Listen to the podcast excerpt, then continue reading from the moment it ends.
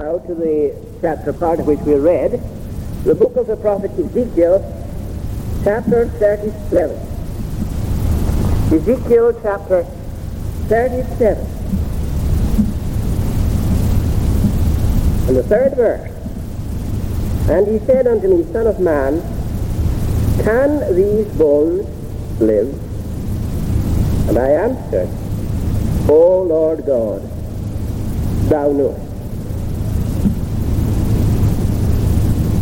Each of the prophets had his own particular gift. And Ezekiel seems to have had a very poetic gift. A gift of seeing things in the concrete and so presenting them very clearly and very forcefully. and so was able to bring it home with tremendous effect. Ezekiel was a man who was disturbed by the condition of his country. He was a Jew, of course, but he was living in exile in Babylon. Carried there, not in the main uh, deportation, but somewhat earlier than that, when under uh, when uh, at the at the end of the reign of Je- uh, the short reign of Jehoiakim, a great many of the notables in the land were carried away. But he kept, but he was able to keep in touch, and he was well informed of what was happening in Jerusalem. He knew that the city was under the heel of a heartless giant. Its strength, its brains, and its wealth, all cleaned up and carried away to Babylon. And Jerusalem itself, by this time, heaps of rubble.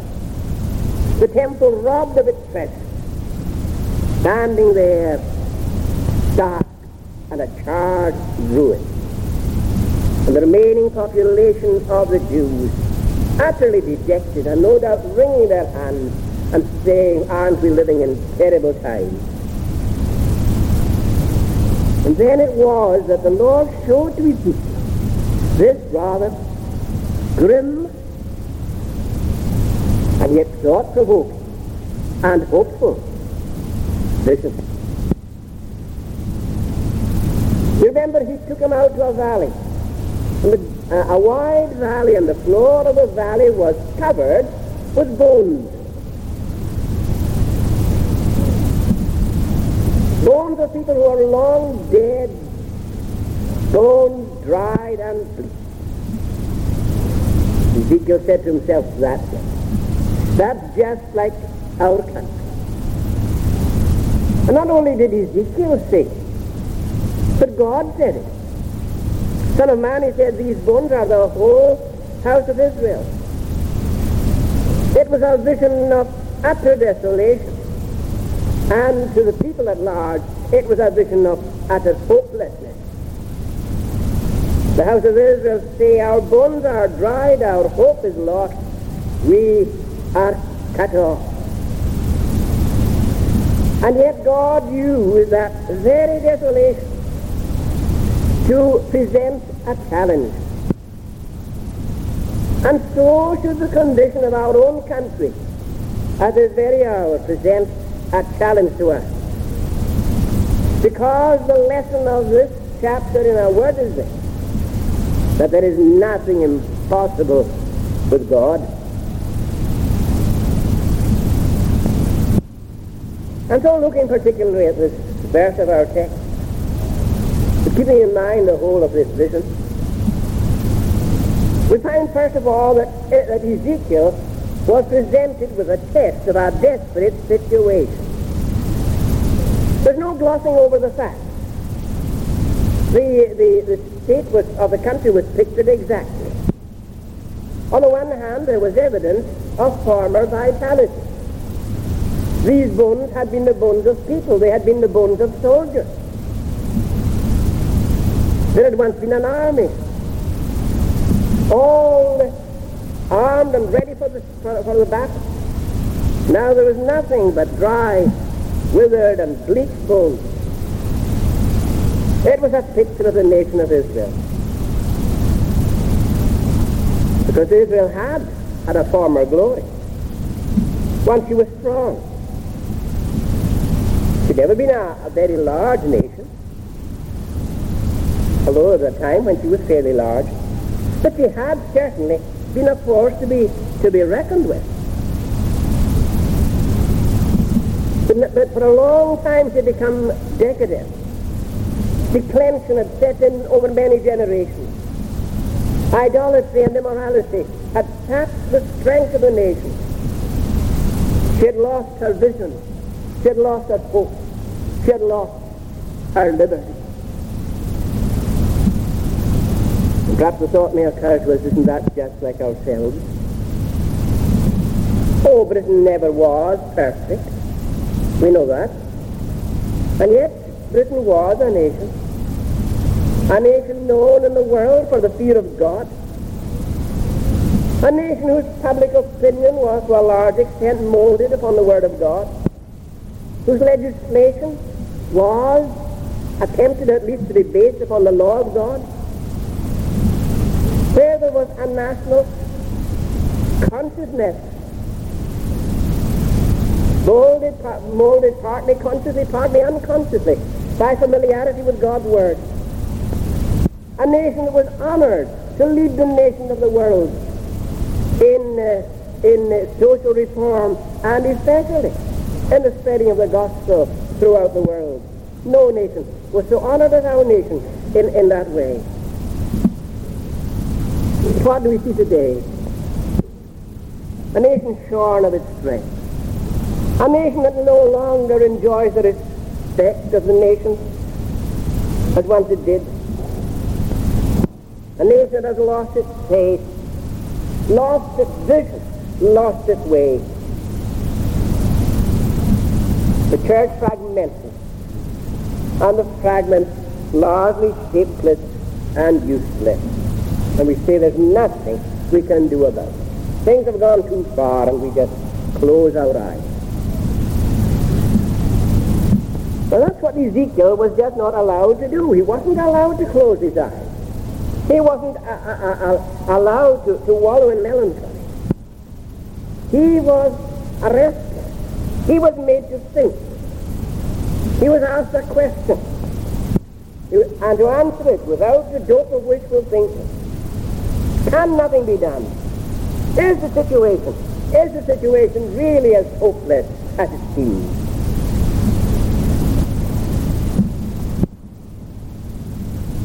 Or we can personalize it for a moment. What about ourselves as individuals? Is there anyone here feeling that this vision of Ezekiel just described him or her? Or perhaps once we were touched by the gospel. The world to come was real to our minds. The sight of Christ crucified moved our hearts. The message of forgiveness of sins and new life stirred our souls. The sight of people going to the Lord, people filled us with a longing that we might be among them. But that's all a thing of the past. So I don't know if it describes anyone here, but I know there are pe- many people in the world like that. There was once great hope for them.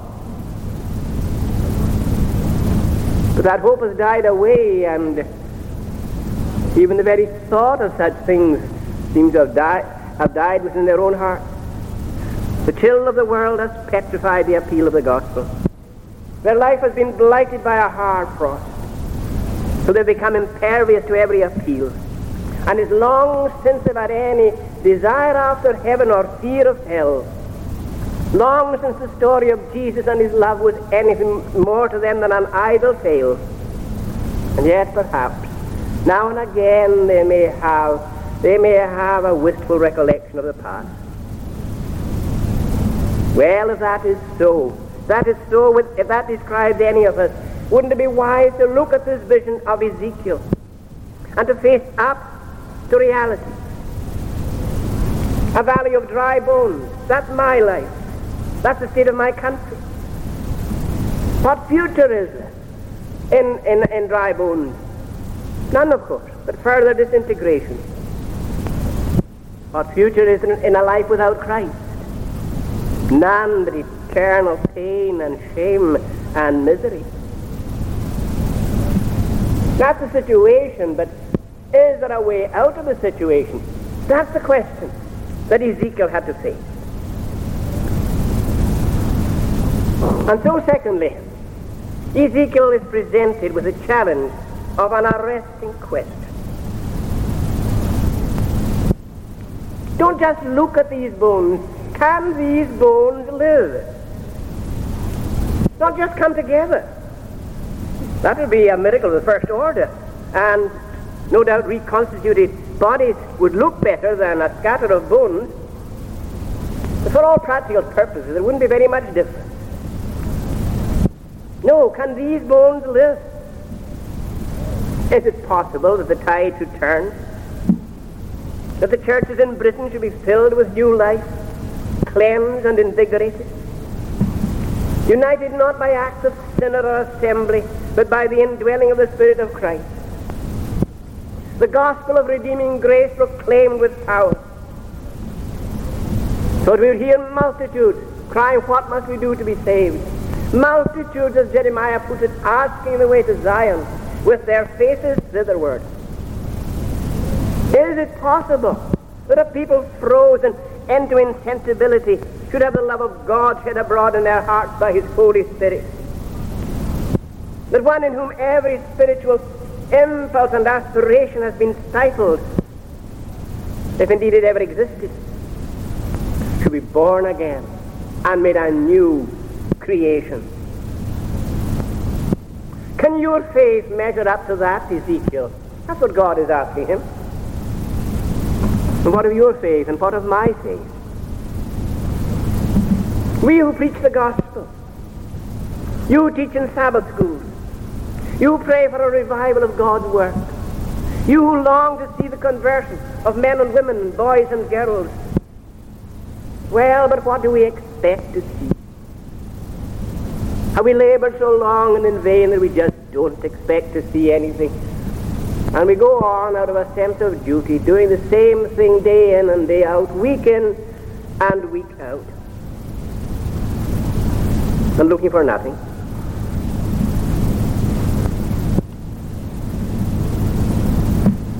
Well, that wasn't the attitude of Ezekiel. In spite of all the apparent hopelessness of the situation, that wasn't Ezekiel's answer to the question. And so in the third place, we notice the response of our humble faith. Can these bones live?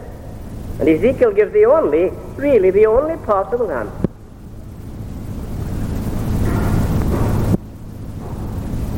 In all humility, he says, Lord God, thou knowest. He cannot say more. He can't do anything about it himself. It's not by might nor by power. The most persuasive preacher on earth can't do anything about it. So you and I tend to place our faith in men, don't we? Get along some powerful evangelist, build some well-known name, and then things will happen. Well, of course they may happen. God grants they, they will happen.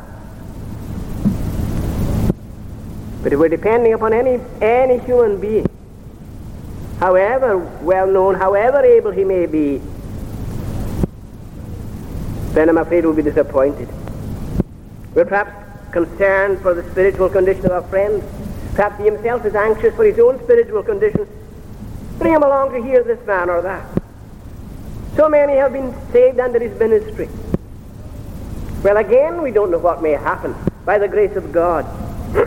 And we thank God that there are those who have been mightily used of God in the salvation of souls.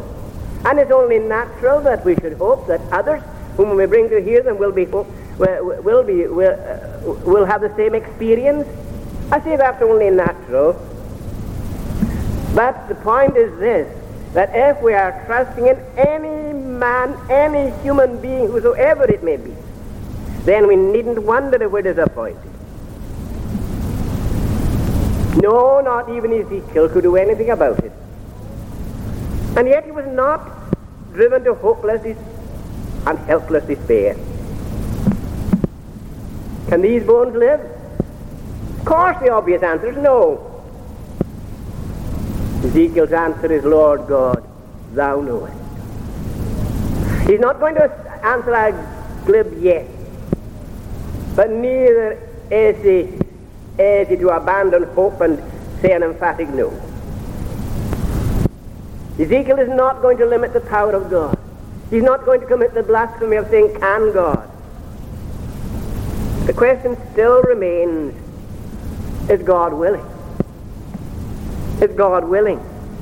And of course, we can't answer that question.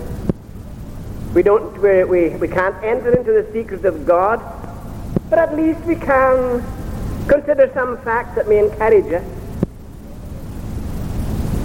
The first fact is this that Christ is not dead. Christ was dead, but he is alive forevermore, and all authority in heaven and in earth is committed to him. And the work is his work. And God will not suffer that work to fail. He will see of the travel of his soul and be satisfied. The second fact is this that the Holy Spirit has not retired. He is still at work in the world. Oh, yes, even in this country. Here and there we see the work of the Holy Spirit going on. And in other parts of the world, to a very much greater extent, thank God, we see that the Holy Spirit is working. And many are being turned out of darkness into light. And there are places in which the Christian church is growing by leaps and bounds in this, in this generation. And then once again, we can derive hope as we think of the past. Oh God, we have heard without ears our fathers have told us what works thou hast done in their days, even in the days of old. Thou art the God that doest great wonders. And we read uh, the work of God in our own country, yes, and in this corner of our own country and the mighty working of God's Holy Spirit in, in, in days gone by in, in, in these parts. Are these, is, are these days past, never to return? Is the Lord's hand shortened that it cannot save? And then once again we have promises to encourage us. The wilderness and the solitary place shall be glad for them. The desert shall rejoice and blossom as the rose. You know, that's a very lovely description of God's work. In Psalm 100, in Psalm 147,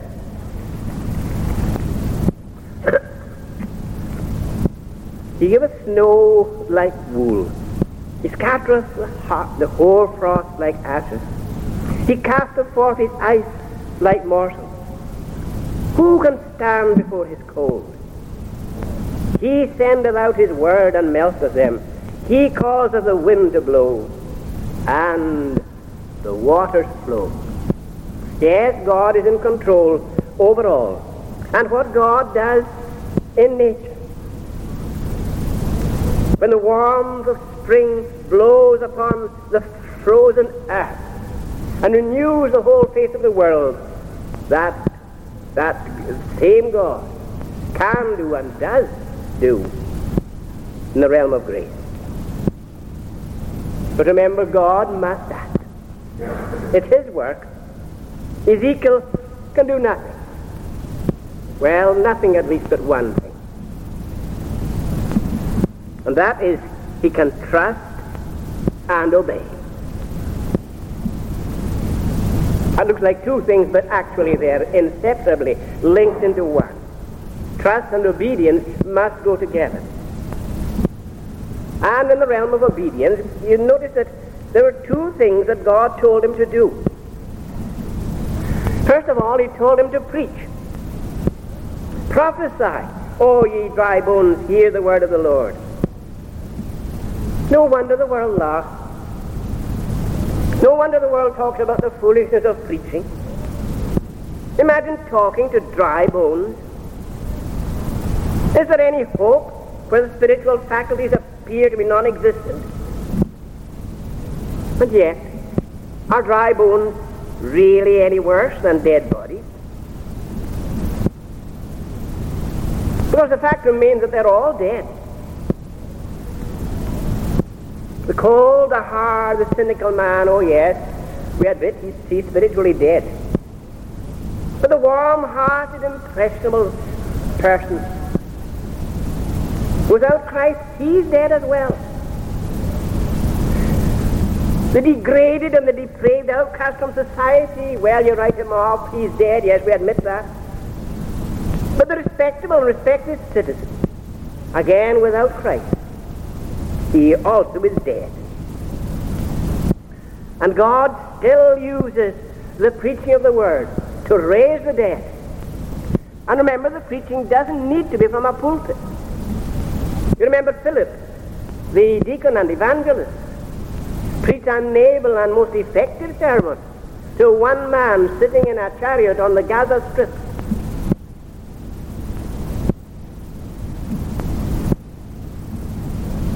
God has worked for us, whoever we are. God can use any one of us as his instrument in witnessing to others about Jesus Christ. The other thing is he can pray. Preaching is for ministers, is it? Well, as we saw, not exclusively so. But at any rate, there's one thing that every Christian can do and is called upon to do, and that is pray. Nothing can happen unless the Spirit of God works. And here in this chapter we have, I think, the only prayer to the Holy Spirit recorded in Scripture. You have it in verse 9, and remember that in the Hebrew, in the language in which this was first written, the same word, the same word serves for breath and wind and spirit. And so you might render the prayer, Come from the four winds, O Spirit, and breathe upon these slain, that they may live. Now, friend, do you pray? Do I pray? Oh, we engage in prayer, no doubt. But how much do we pray? How perseveringly do we pray? How definitely do we pray? Do we pray for definite people, for definite things? Do we pray for our own congregation? Do we pray for the preacher as he prepares his sermon for the following Sabbath? Do we pray for him even as we sit in the church as he delivers the sermon? Do we pray for those who listen? Do we pray for ourselves first and foremost? But the word that, that, that, that, we ourselves may hear a word from the Lord. We pray for the other hearers in all their different circumstances? Some of their circumstances may be known to us, most of them are not known to us, but they're all known to God. The saved and the unsaved, the, tri- the tried and the tempted, the impressionable and the seemingly indifferent, the sorrowful, the perplexed, whatever be their whatever be their need. Pray that a word may be given to the, to the, to the preacher of the gospel that will minister to the exact needs of those who hear, and that that word may be brought home by the power of that same Holy Spirit. And then the climax of it all, we have finally the revelation of a divine power. Can these bones live? Lord God, thou knowest. And God gives his answer to the prophet's preaching and his prayer. And the answer, the answer falls into three phases. And we'll just look at them for a moment one by one. The first we may call agitation. There was a noise and a shaking. Oh, it's a good thing to see trembling under the Word of God. And it's often the beginning of, of, of greater things. You remember as Peter spoke on the day of Pentecost, the people were pricked to their hearts. They cried, Men and brethren, what must we do? And there were 3,000 converted on that one day. But mere trembling isn't enough. An electric shock can make bones tremble. Felix trembled as Paul spoke to him of righteousness and temperance and judgment to come. If you remember, he pigeonholed the whole matter in the back room of his mind, and from there, so far as we know it, never emerged. Perhaps you once trembled under the Word of God, under the preaching of the majesty of the law, under the preaching of the terrors of God's judgment. And you were afraid and you resolved that you would think about it, but you put it off. You filed it for future reference. You slept on it and then forgot. Is that the case with anyone here? Oh, trembling is not enough. Then there's a, a, a second phase. And I call it integration. The bones came together. Ah, things are beginning to happen now. It's amazing, isn't it? It's good to see some result from the preaching of the gospel. If only the churches were full again. If only the membership was united on a scriptural basis of faith. If only the worship was conducted in an orderly scriptural fashion. Oh, yes, it would be a wonderful thing. And yet you can have all that. And the most important factor of all would still be missing. It's put very succinctly and very solemnly in this very chapter. Bones came together, and bone to his bone, and skin came up upon them. But there was no breath. There was no life. You can have reformation. You can have a character above reproach. You may be diligent, regular, reverent in public worship, and yet spiritually dead. You want to see, we want to see a full church or a living church? Oh, of course, we would like to see both. But which is the more important to us? Do we want to see new life in Christ, or are we content just to go through the old formal round? Outward religion can be satisfying. It can cost very little, and it will avail nothing. Lord, Lord, haven't we been diligent in attendance at thy house, coming to every service? coming to a prayer meeting, engaging in family worship. Oh, you remember our Lord said something more searching than that.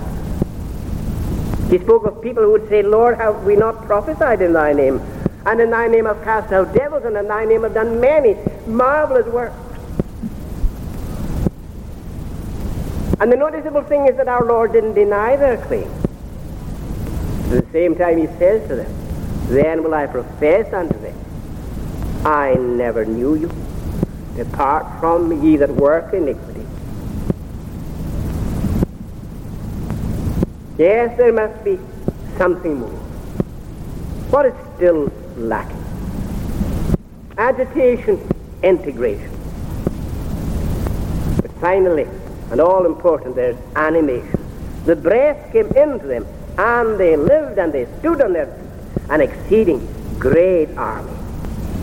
Human, human power can produce emotion, can produce organization, can produce reformation. But only the Spirit of God can make dry bones live.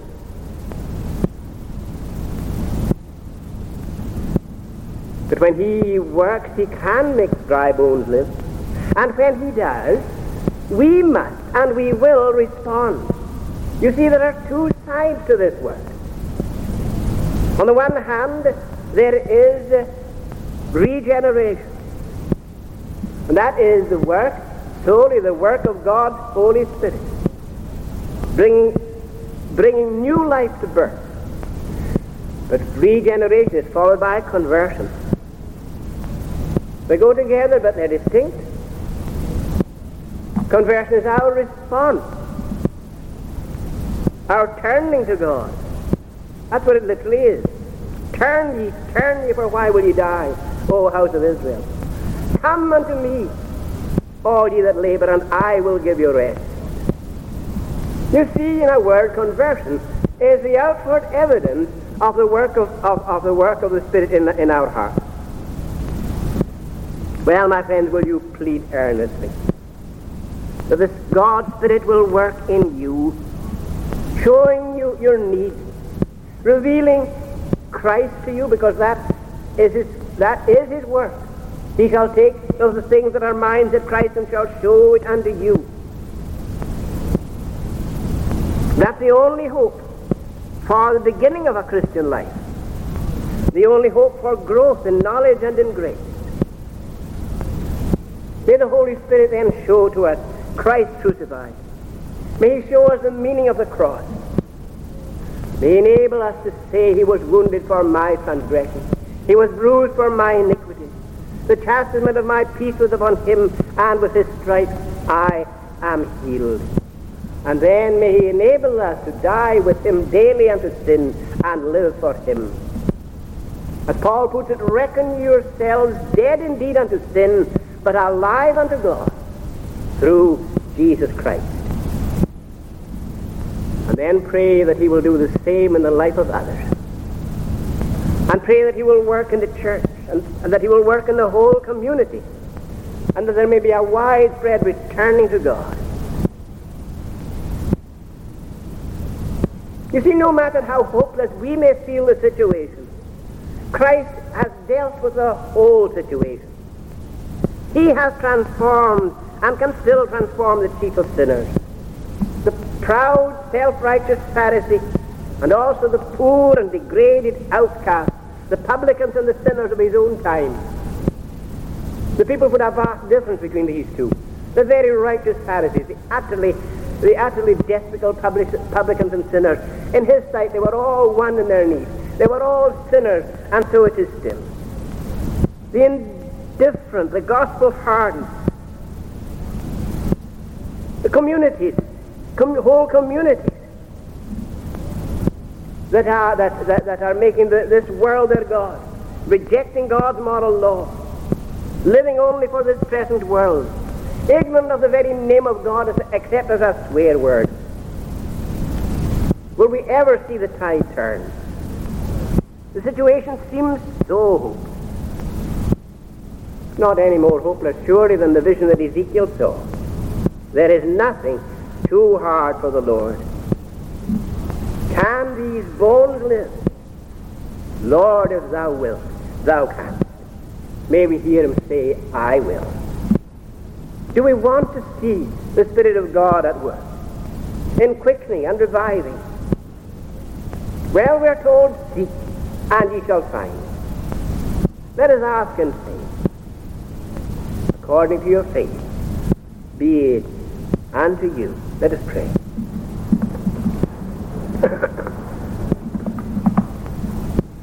o Lord, we bless thee. Thy word is timeless. But the vision that Ezekiel saw can apply to us still. That the transformation that he saw effected can still be wrought, for thine hand is not shortened that it cannot save, thine ear is not heavy that it cannot hear. We pray you, God, to work mightily. Work in each of our hearts. Work in our congregation. Work throughout our land. Grant the days of thy power may be seen even in these days of ours. Take us now, we pray thee, in safety to our homes and be with us through the coming days. Accept us in Christ. Amen. Shall conclude by singing in Psalm number 85, Psalm 85, and we'll sing from verse 6 to the end, the last five stanzas of the psalm, to the tune St. Leonard. But in thee may thy people joy wilt thou not us revive. Show us thy mercy, Lord, to us who thy salvation give. I'll hear what God the Lord will speak. To his folk he'll speak peace and to his saints. Let them not return to foolishness. Psalm 85, verse 6, to the end of the psalm.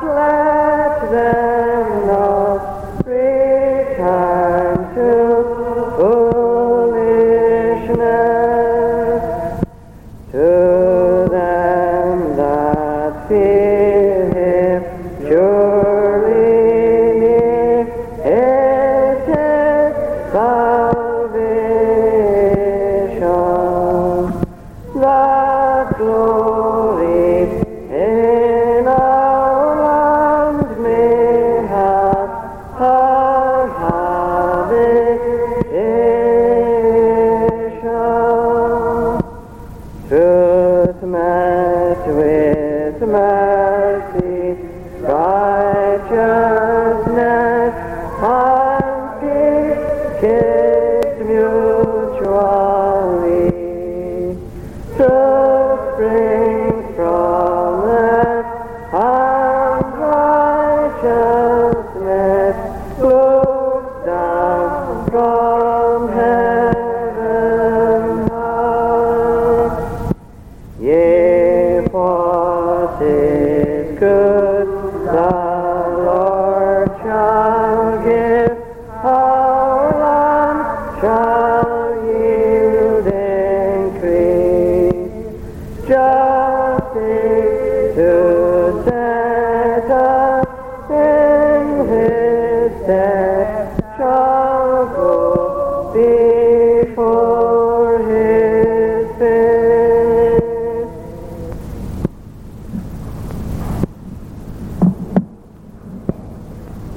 of our Lord Jesus Christ, the love of God the Father, and the fellowship of the Holy Spirit be with you all and with all the people of God, now and forever.